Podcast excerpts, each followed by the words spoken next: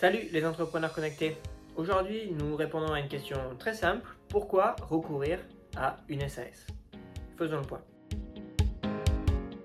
Donc la société par action simplifiée, SAS, fait partie des sociétés par action, euh, mais se distingue de la société anonyme, SA. C'est une forme juridique récente et encore peu encadrée euh, par la loi, euh, ce qui lui confère une certaine flexibilité. Donc la société par action simplifiée, elle peut être instituée par des personnes physiques ou morales sans maximum de nombre d'actionnaires. Elle peut également être créée par un seul actionnaire et dans ce, dans ce cas, on parlera de SASU. Société par action simplifiée unipersonnelle.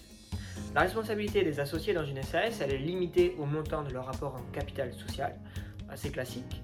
Euh, ce type de société est soumis par contre à un mode d'organisation très souple, contrairement à une SRL par exemple. Ces règles de fonctionnement sont majoritairement définies par les actionnaires lors de la rédaction des statuts de la société, et donc pas par la loi, notamment sur les modalités des décisions collectives, les nominations des dirigeants, les cessions d'actions, etc. Les associés peuvent également insérer un certain nombre de clauses librement, que ce soit des clauses d'inégalité, d'exclusion, de préemption, d'agrément, etc. La seule obligation à laquelle une SAS est contrainte, c'est la désignation d'un président, qui va être euh, le dirigeant de l'entreprise, mais il peut aussi y avoir d'autres mandataires sociaux qui sont librement fixés dans les statuts. Donc la grande flexibilité de la SAS, c'est euh, sans aucun doute le plus grand atout de cette structure, euh, après, il est quand même nécessaire d'accorder une attention particulière du coup à la rédaction des statuts. C'est donc important de se faire accompagner à cette étape pour pas avoir de mauvaises surprises par la suite. Et croyez-moi, on en voit, j'en vois tous les jours. Donc pour constituer une SAS, il n'y a aucun capital minimum qui est requis, hein, donc au moins 1 euro. Ce capital est librement fixé dans les statuts et il peut être variable. Donc tout type d'apport peuvent être réalisés, que ce soit des apports en numéraire, c'est-à-dire de l'argent.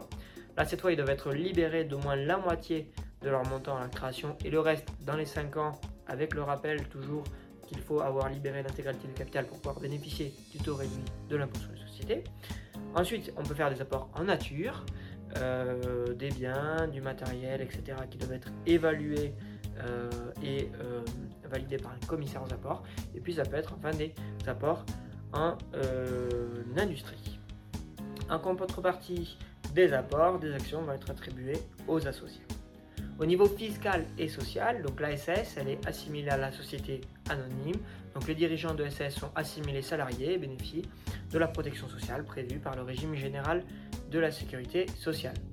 Euh, il n'y a pas donc de cotisation sociale minimale s'ils ne prennent pas de rémunération. Attention par contre, vous ne cotisez pas à l'assurance chômage comme n'importe quel dirigeant d'entreprise. Les dividendes perçus, eux, vont pas supporter non plus de cotisation sociale, euh, évidemment.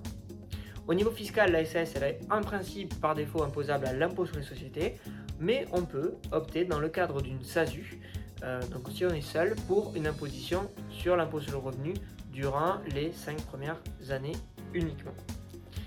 Euh, dans ce cas, hein, si on a l'impôt sur le revenu, c'est l'actionnaire unique qui est imposé directement sur son impôt sur le revenu et non la société. En synthèse, la SAS est intéressante par sa souplesse juridique et par la possibilité qu'elle donne aux dirigeants d'optimiser leur rémunération entre salaire et dividende. Je vous conseille quand même cependant d'être vivement, euh, enfin je vous conseille vivement pardon, d'être accompagné par euh, un expert comptable pour savoir si c'est ce statut qui est le plus adapté à votre projet. En effet, vous ne faites euh, pas avoir, notamment sur le jeu des cotisations sociales, qui sont beaucoup plus élevées, les cotisations sociales sur les rémunérations des dirigeants de SAS, contrairement aux dirigeants de SRL, où les cotisations sociales sont à peu près deux fois moins élevées que celles des dirigeants de SAS, contrairement à ce que l'on croit. Voilà, merci de votre attention.